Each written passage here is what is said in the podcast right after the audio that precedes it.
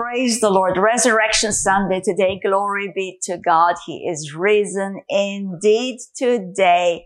Welcome to Dominion Sonship Live.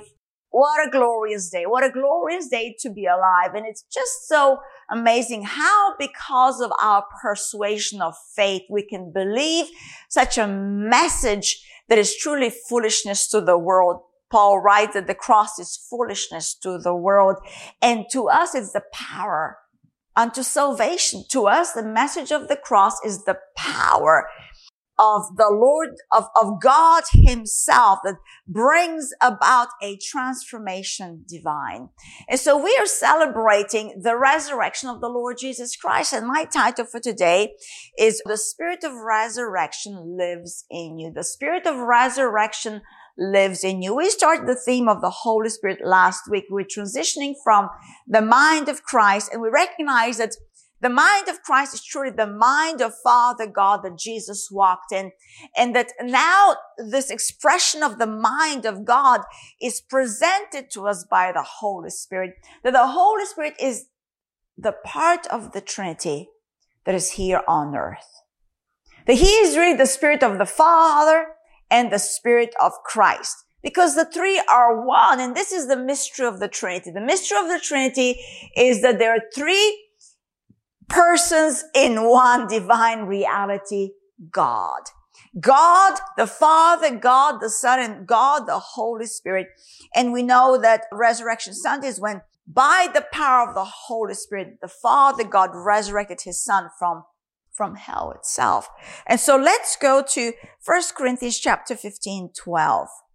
The spirit of resurrection lives in you. 1 Corinthians 15, 12.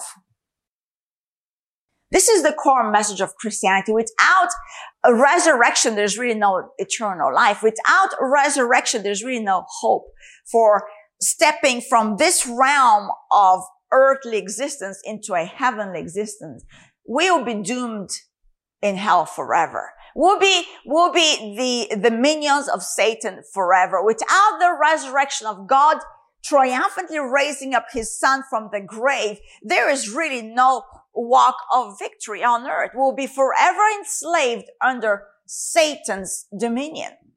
But that dominion of Satan has been destroyed through the work of the Lord Jesus Christ when he died he became sin. And at that moment, he went down to the pit of hell and defeated every power, every principality, triumphed over them and not just triumphed, but he came out mightily up out of the grave. And as we, as he came up, all of us were risen up to brand new life. So first Corinthians 15, 12, this is Paul writing. Now, if Christ is preached that he has been raised from the dead, how do some among you say that there is no resurrection of the dead? But if there is no resurrection of the dead, then Christ is not risen. And if Christ is not risen, this is the core message of Christianity. If Christ is not risen, then our preaching is empty and your faith is empty. Yes, and we're found false witnesses of God because we're testifying of God that he raised up Christ whom he did not raise up if in fact the dead do not, do not rise. Verse 16. For if the dead do not rise, then Christ is not risen. If there's no such thing as a resurrection from the dead, then Christ cannot be risen. And if Christ is not risen, then we have no hope. Then what we believe is pure foolishness. 16, for if the dead do not rise, then Christ is not risen. And if Christ is not risen, your faith is futile. You're still in your sins. That's the power of resurrection. Uh, that because he was raised from the dead, we're no longer in our sins. So what's my proof of new reality? What's my proof of, of resurrection life living in me, the spirit of might and power dwelling within me? It's his resurrection. Then also those who have fallen asleep in Christ, if, if there was no resurrection from the dead, then those who have fallen asleep in Christ have perished. There's no hope for them. If in this life only we have hope in Christ, if it's only for now that we have hope in Christ, we are of all men to be most pitied. of all men, the most pitiable. But now Christ is risen from the dead and has come, has become the first fruits of those who have fallen asleep. For since by man came death, since by man, that's referring to Adam, came death, when he partook of that deception of Satan, he sinned and death came in. And by man also came the resurrection of the dead because Jesus was the son of man. He was Jesus of Nazareth, the boy of Mary. So as death came through man, so now the resurrection from the dead also came through man. For as in Adam all die, in Adam all die, in our carnal state, if we're not born again, the only consequence to this life is death. Because the penalty of sin is death. And so there's really no hope to come up and out of the power and the snatch of sin if Jesus did not come up from the grave. If Jesus did not come up from the grave, we'll be forever slaves to sin. But no more are we because Jesus did resurrect indeed. For as in Adam all die, this is quite powerful actually because this is our Christian hope. Our Christian hope is that I'm coming up and out of every single grave that the enemy has prepared for me.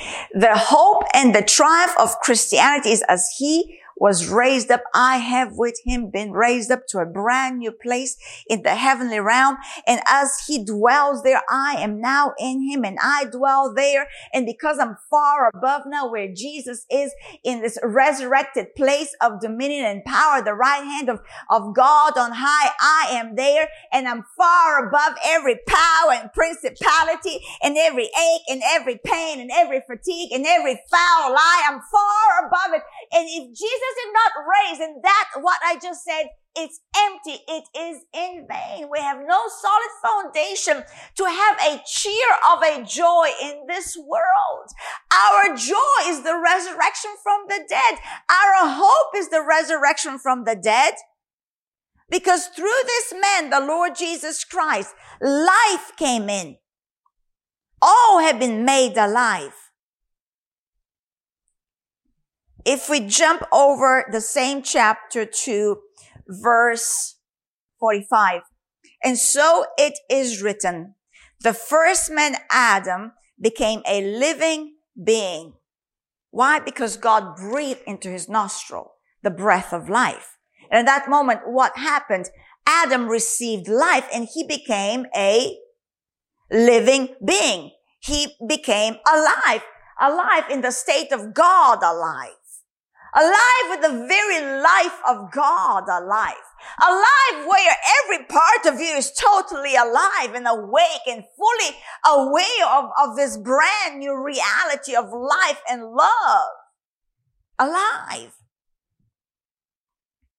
The last Adam, that is Jesus, became what? A life-giving spirit. How did he become a life-giving spirit? Because through him, all became alive. When he laid down his life and then picked up his life, as he picked up his life, he was what? The first fruit of many brethren. He became the firstborn of many brethren. He was the first to become born again.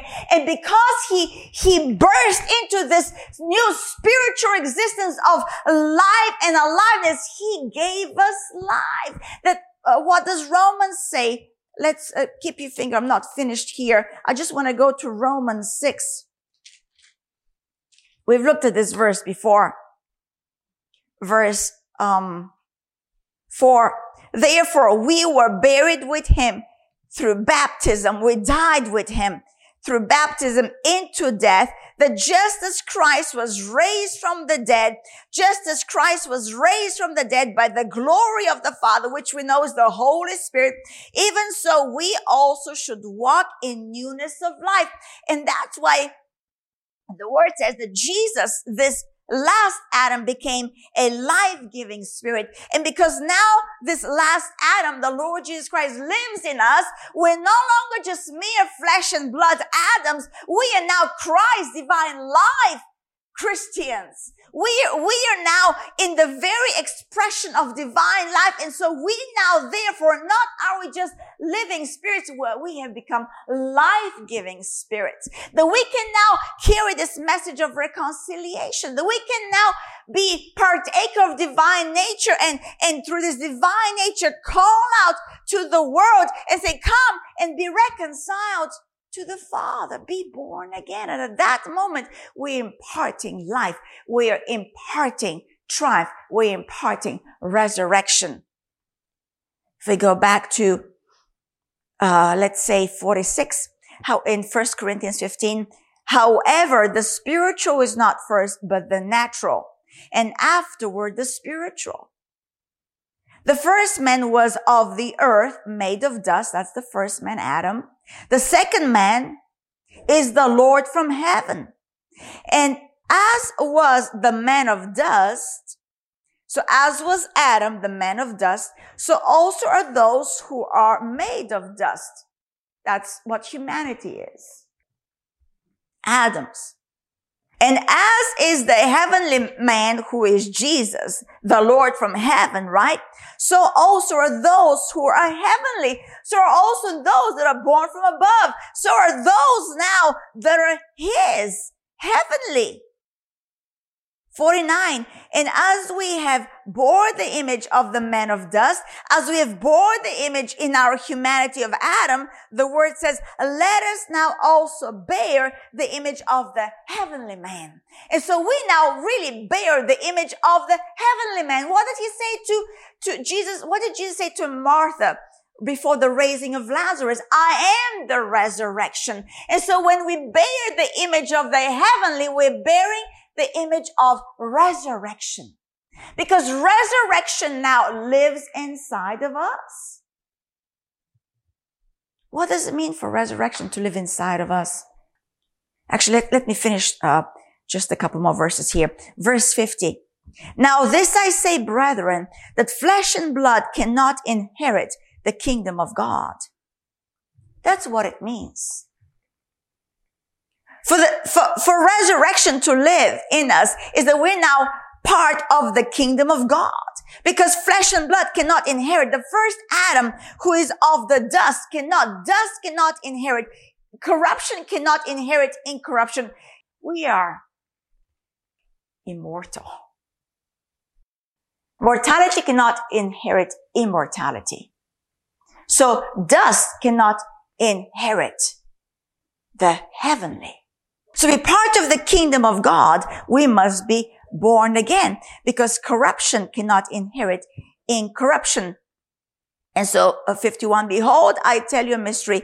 We shall not all sleep, but we shall all be changed in a moment in the twinkling of an eye at the last trumpet. For the trumpet will sound and the dead will be raised incorruptible and we shall be changed. For this corruptible must put on incorruption and this mortal must put on immortality. So when this corruptible has put on incorruption and this mortal has put on immortality, then shall be brought to pass the saying that is written, death is swallowed up in victory. Oh, death, where is your sting? Oh, Hades, where is your victory? We are fully delivered from that sting of death and from the victory of hell. We have triumphed over it through this resurrection of the Lord Jesus Christ. First Peter, let's go to First Peter 1. Resurrection life lives in us. Resurrection life lives every day, every day, every day, not just resurrection time. We have to be mindful. Resurrection lives, the greater one, the, the one that was raised from the dead lives in me now. The resurrection life lives in me and I'm dawning immortality. I'm putting on incorruptibility.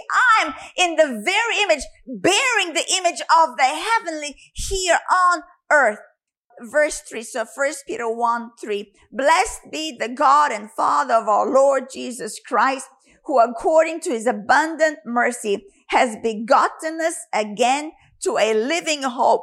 We have a living hope through the resurrection of Jesus Christ.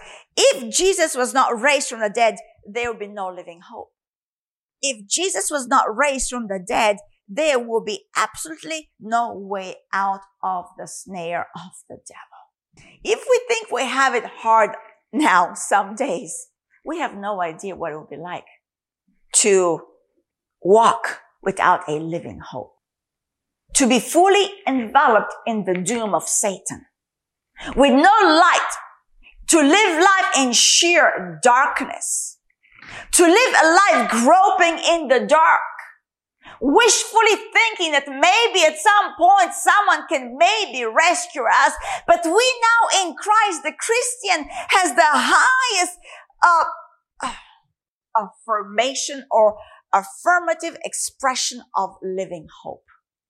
We have an assurance of resurrection because we have become born again through the resurrection of the Lord Jesus Christ from the dead to an inheritance incorruptible, undefiled, that does not fade away, reserved in heaven for you who are kept by the power of God through faith for salvation ready to be revealed in the last day. Resurrection power that lives in us is keeping us, preserving us to the very last day. To the very last day. Not just for today but for my tomorrow and the day after. I want to look at the word resurrection. I've looked into this word and I love it so much because I said last time I read this that there is a sassy in this word and Jesus is that sassy. Glory be to God. So the word resurrection is anastasis in the Greek language. It's pronounced anastasis, like I just said. It is the underlying New Testament Greek word used in this verse, First Peter 1 3. And it may be the most powerful word in Christianity, the word resurrection. Let's say resurrection. One of the most powerful words in Christianity. Resurrection. Resurrection. We're coming up and out. Resurrection lives in us. Life, God, divine lives in us. In us, that spirit raising from the dead lives in us. Resurrection lives in us. And so this word might be one of the most powerful words regarding our salvation. It is translated resurrection the word resurrection has its origins in the late Latin from the verb resurge, meaning to rise again. Nice word. However, I really like this powerful word and its literal meaning.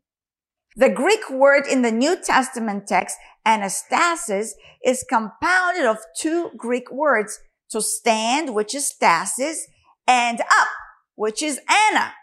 Yes, literally it means to stand up, to stand up.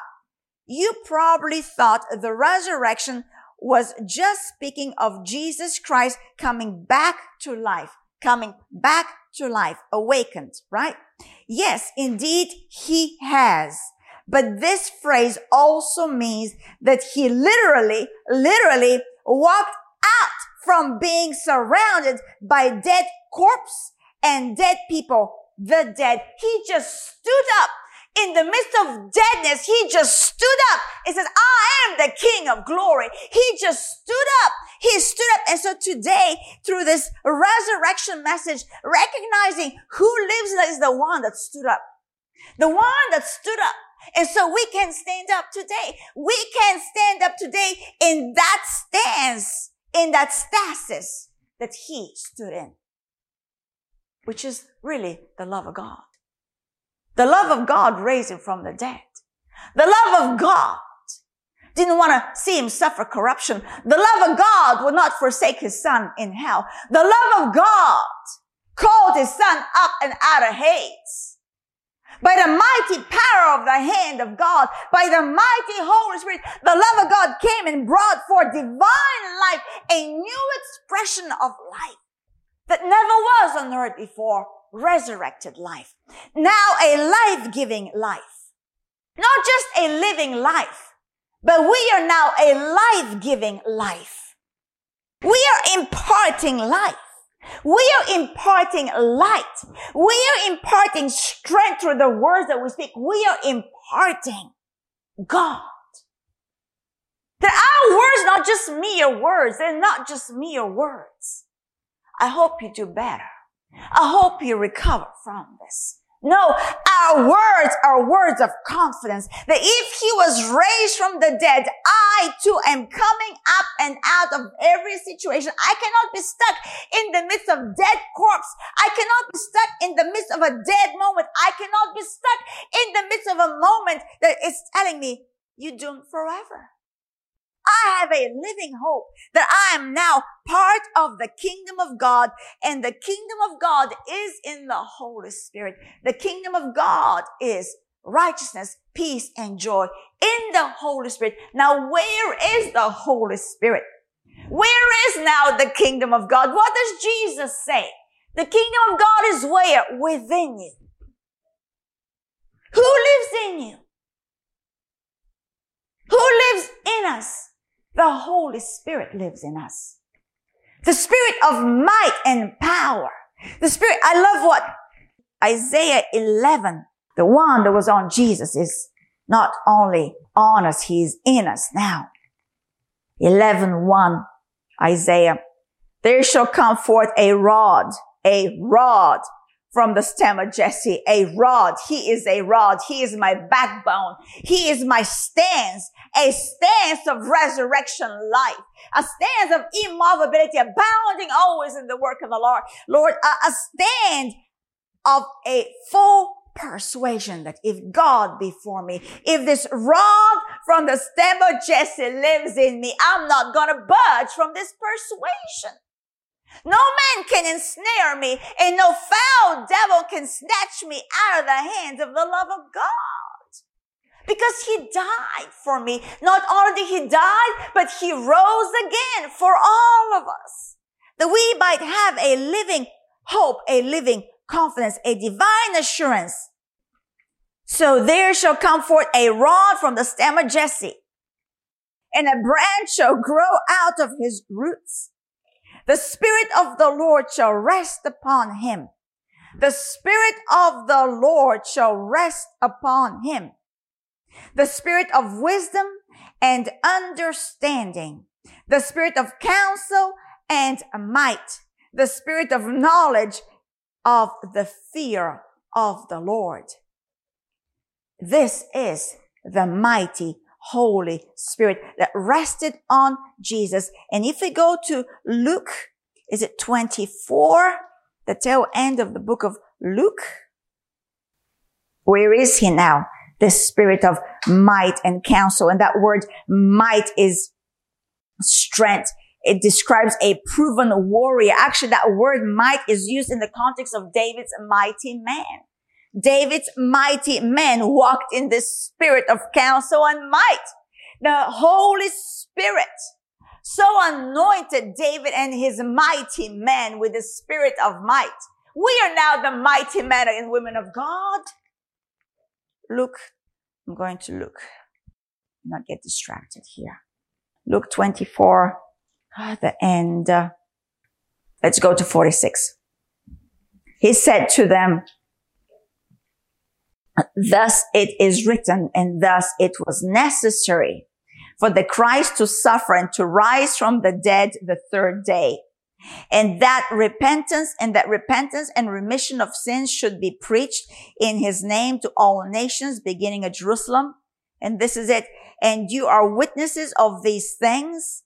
Behold, I sent the promise of my father upon you.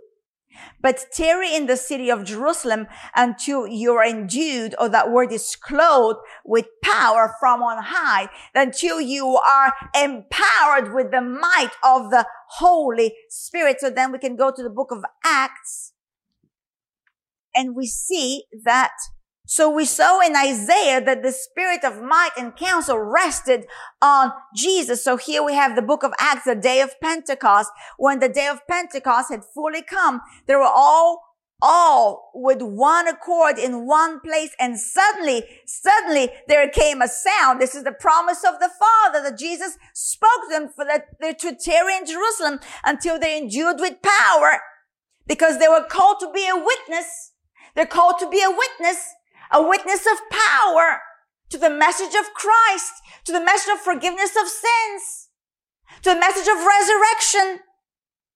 There suddenly came a sound from heaven as of a rushing mighty wind and it filled the whole house where they were sitting. Then there appeared to them divided tongues, and that's apportioned, apportioned, given to them tongues as of fire, and one sat and sat upon each of them. Rested, that word sat is actually the fire of God rested on them. The weight rested on Jesus. And the way in Luke 4, Jesus said that the Holy Spirit had anointed him to preach this gospel, to do the works of miracles, that this, this, this anointing of the Holy Spirit, he himself, Father God, who is spirit, has been given to us to now make us disciples and witnesses of this divine power of resurrection. Resurrection life. This is the good news. You're not stuck in a situation. You're not stuck in the fallenness of humanity. You're not stuck in the doom and gloom of hopelessness, but there is a way of escape. There is resurrection from the dead. The resurrection always follows Good Friday. And that's why it's Good Friday. Because he died for us. So we can now live this divine life if we go to Acts 1, the words of Jesus, uh, let's go for. And being assembled together with them, that is Jesus, he commanded them not to depart from Jerusalem, but to wait for the promise of the Father, which he said, you have heard from me. For John truly baptized with water, but you shall be baptized. You shall be baptized with the Holy Spirit. You'll be baptized with that fire of tongues that will just rest on you. It will just stay on you. It will never leave you. It will never forsake you. It just, it remains in you. Not only is it resting, but it's remaining in you forever. It is the seal. Last week we talked about it being the seal, the guarantee of God for this divine inheritance that we are now His children forevermore. And so we've been baptized with the Holy Spirit and with the fire and with power that He walked in when we read in the book of Acts chapter 10 that he, he walked under this anointing of the Holy Spirit and with power. And he went about doing good and healing all that were oppressed of the devil because God was with him. The word, I went to look at the word of the spirit of might that we saw in Isaiah 11. That word might is actually Gebura, um, in the Hebrew language, and it is courage, this is who he is in us. This spirit of might is courage, might, mighty, mighty acts, mighty deeds. He's the performer of God. The Holy Spirit is the performer of God. Uh, mighty strength, power, and triumph is another expression of that spirit of might that he now lives inside of us. Let's go to Ephesians 1. And that's where we can understand the heart of Paul in his prayers that we would know this power, that we would know this might, that we will know this divine experience of resurrection life here on earth. You go to Ephesians 1. I read something in, in Acts. I want to read something in Acts, but you go to Ephesians 1. This is the sermon on the day of Pentecost uh, regarding Jesus of Nazareth. Uh, him, this is two, uh, Acts 2.23, him being delivered by the determined purpose. This was the very will of God, by the determined purpose and foreknowledge of God. You have taken by lawless hands and have crucified and put to death, whom God raised up, whom God raised up, no matter what people do to you, God's determined purpose will prosper in your life, whom God raised up, having loosed the pains of death, because it was not possible that he should be held by it. It is not possible that we be held by these cords of death. And in verse 33, same chapter, therefore being exalted to the right hand of God and having received from the Father the promise of the Holy Spirit, he poured out this spirit which you now see and hear. He poured out his spirit upon us. And now we can go to Ephesians 1, 16. This is Paul not ceasing to give thanks for you, making mention of you in my prayers, that the God of our Lord Jesus Christ, the God of our Lord Jesus Christ, the Father of glory, may give to you the spirit of wisdom and revelation. Now that is the Holy Spirit. He is the spirit of wisdom and revelation in the knowledge of him, the eyes of your understanding being enlightened that you may know what is the hope of his calling. Well, we know the hope of his calling is really what Paul writes in the book of Romans that that we are now being filled by the Holy Spirit in all hope. That truly the God of all hope has poured out his hope in us by the Holy Spirit. So we know this divine hope of this calling the riches of the glory of his inheritance. We know the Holy Spirit has sealed us for this divine inheritance in the saints. And 19, and what is the exceeding greatness of his power, and that's dunamis, towards us who believe, according to the working of his mighty power. Might, we've looked at this word ischos. That's that, that, um, the force of God, the dominion of God his mighty power, which he worked in Christ when he raised him from the dead.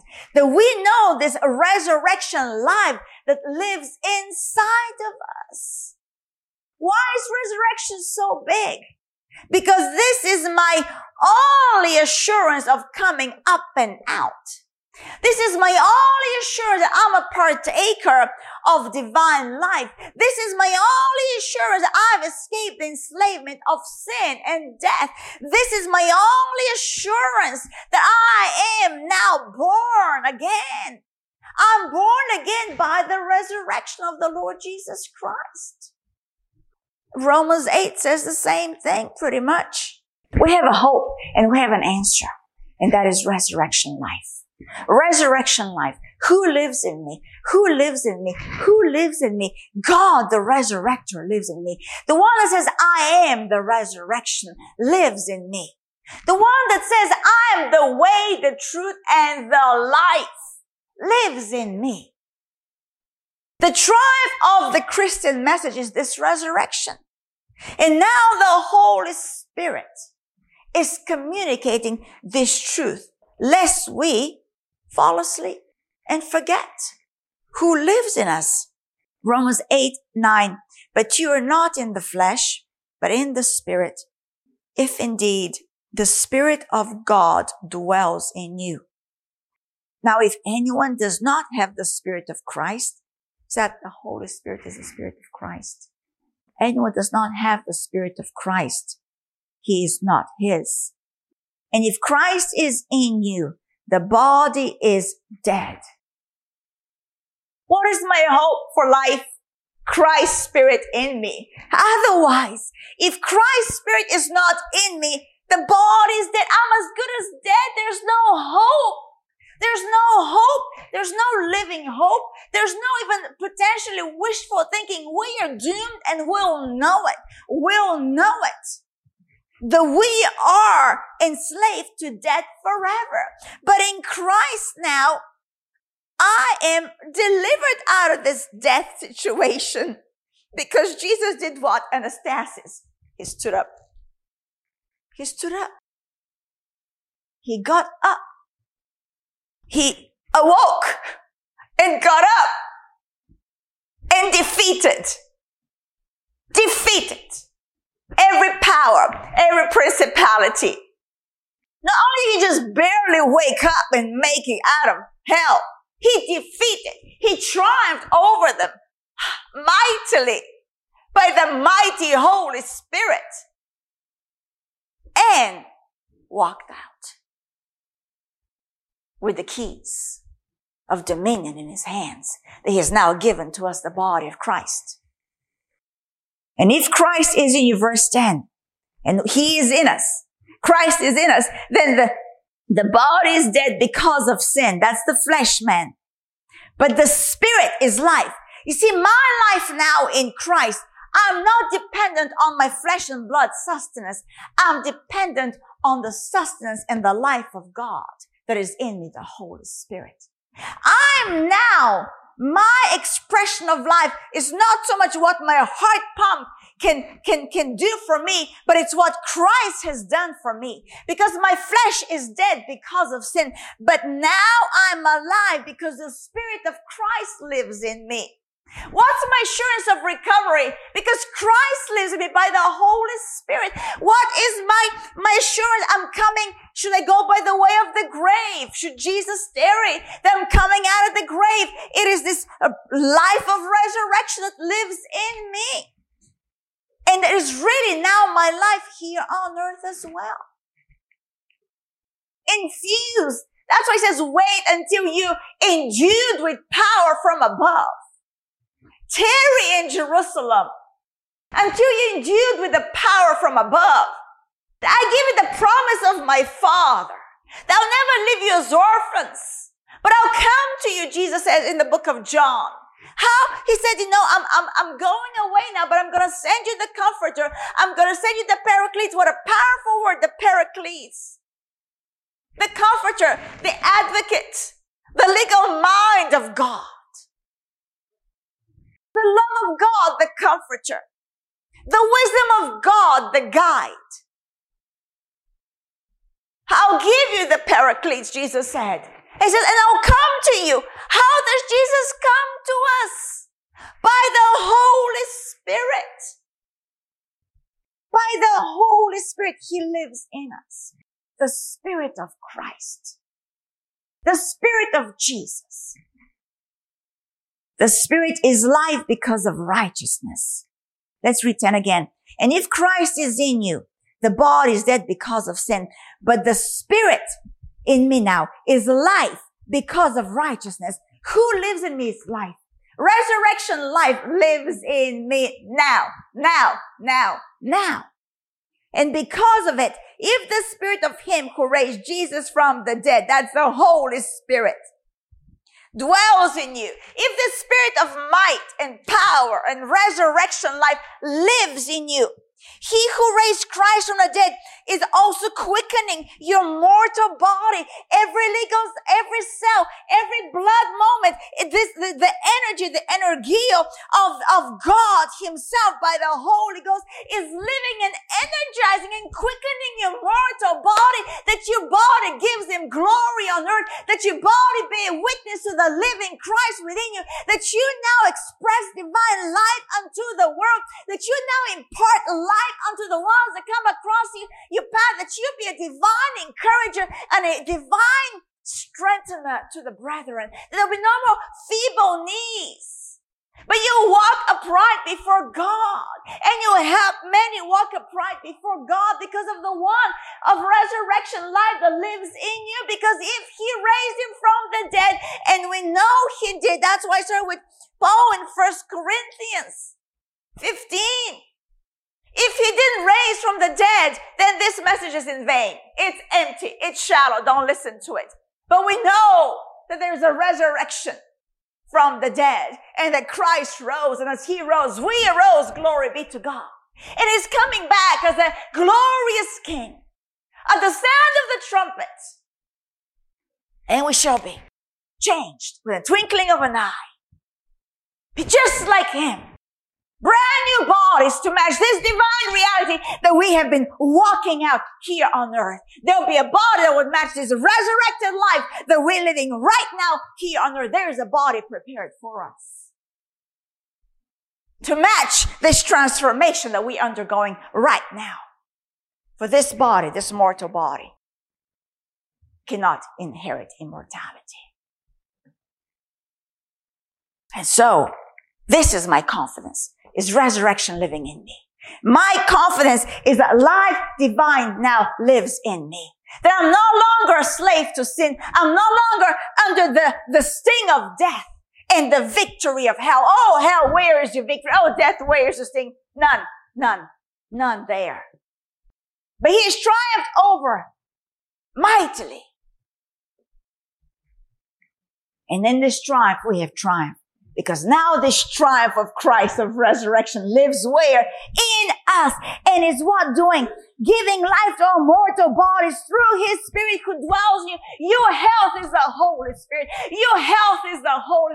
I mean, do your supplements as he leads you to. Do your supplements, uh, live a healthy life as he leads you to. But I'm telling you, your life, your health is the Holy Spirit who dwells in you. That is your energy. That is your strength. That's your hope. That is your life. There's no other life but the life of God in you. And should he tear and we go by the way of the grave, it doesn't matter we're not going to even taste death. We won't even taste it. We'll just step from here to over there. Resurrection life that had me here has me there.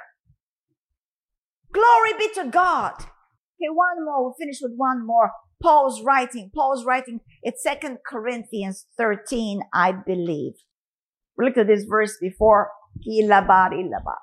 Resurrection Sunday, there's no higher reality than this anastasis that he got up and out. He woke up. And as he woke up, we woke up. Here we are, the triumphant ones of God now. I love it, anastasis. But even in, in um, Acts 2 about the flames of fire that separated our portions and that came to rest over us, that word to rest is we looked at it, it to, to settle. It's settled. He has settled on us. He's fully settled on us. He's not, he's not slightly, he's not gonna get up and leave you now. Tongues of fire have settled on you and have encapsulated you, the seal of the Holy Ghost. Fire in and fire out. Just like God is. What is it? Fire from the loins down and fire from the loins up. Fire in, fire without. I can start the message now. Second Corinthians 13, 4. For, for though he was crucified, the Lord Jesus Christ, for though he was crucified in weakness, because he was in the flesh, crucified, right? Jesus.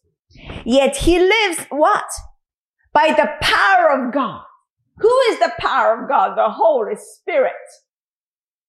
What did he say? That you've been endued with power from on high. Who came on the day of Pentecost as an answer to that prayer? Holy Spirit. So now Jesus lives by the power of God.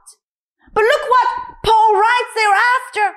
For we also, you and me, you and me, you and me, the brethren, we are, for we also are weak in him because we read in Romans 8 that the flesh is dead because of sin. That's weakness. The outer shell, the clay pot. Don't survey the clay pot. Survey the treasure within you. The treasure within you is keeping the clay pot intact. The treasure within your mighty Holy Ghost is keeping it intact. You will not break. You will not be destroyed no matter the pressure. You will not cave in because your confidence is the power of God by which He lives and now we live. Let's finish the verse here. For we also are weak in Him, but we shall live with Him by the power of God towards you. Paul is writing here on earth I, Paul, and my companions are living with the power of God towards you, Corinthians. This is in the here and now. The way Jesus is now living by the power of God after his crucifixion, being raised again by the Holy Spirit, we have the very same life. And though there might be frailty on the outer man. That's not my emphasis. That is not my vision. That is not what I look on. I look on the one that lives in me. the very life of God, that we shall live with him by the power of God towards you. And so today we live by the power of God. Mighty Holy Spirit, the spirit of might glorious resurrection. Happy resurrection Sunday. Glory be to God. Amen.